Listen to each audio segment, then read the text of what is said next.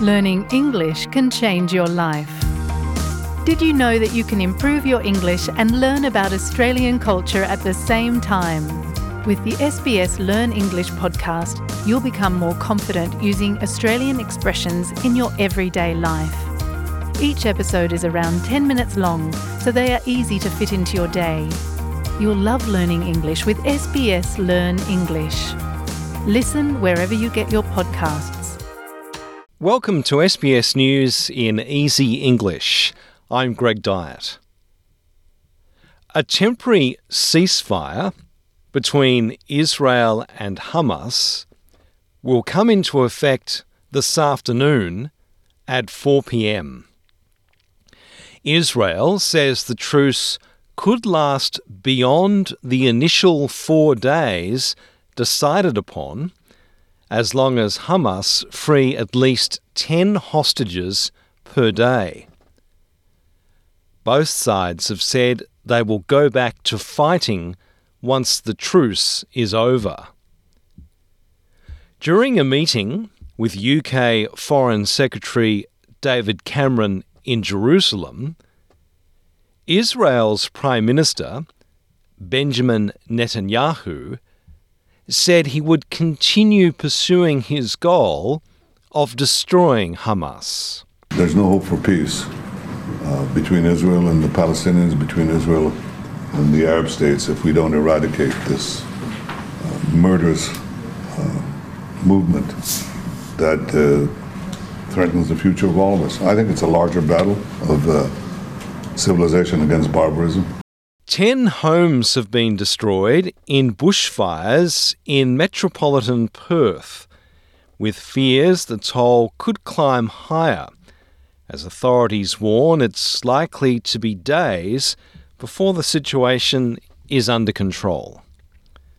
Department of Fire and Emergency Services Commissioner Darren Klemm says the fire broke containment lines in the early hours of Thursday. We do have uh, continue to have significant fire weather uh, ahead of us uh, over the course of the rest of today uh, and the next two days. Although we are uh, looking at a forecast that does that does show a re- reduction in wind strengths uh, over the next 24 to 48 hours.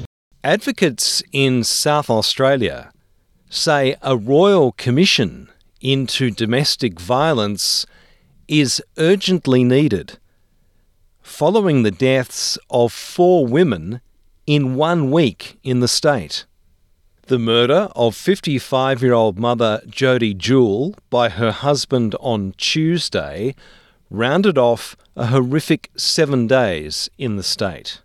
Australian authorities are investigating how a group of 12 people landed on a remote part of the West Australian coast after travelling by boat from Indonesia. The people are not Indonesian nationals, and it's unclear yet if they are fishermen or asylum seekers. The Australian Border Force has so far refused to comment. The boat was undetected and landed in Wyndham, East Kimberley Shire, in the north of the state. Police in the United States say they are still investigating a fiery crash on a bridge linking New York State and Ontario, which sparked a security scare that closed four US Canadian border crossings. Niagara Falls police are investigating the incident, which was determined by US federal agencies, including the FBI not to have been a terrorist event. New York's signature Macy's Thanksgiving Day parade has begun. A quintessential American rite, Thanksgiving brings together family and friends for turkey dinner and watching the parade and American football on TV. It also marks the most intense week of the year for travel and the start of the holiday shopping season on Black Friday, the day after Thanksgiving. Australian shoppers are expected to spend a record amount during this year's Black Friday sales.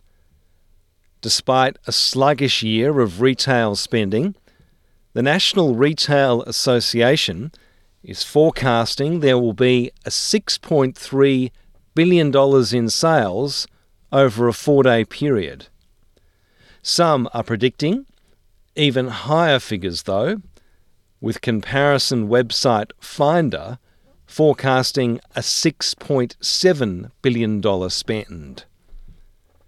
I'm Greg Dyett, and that's SBS News in easy English.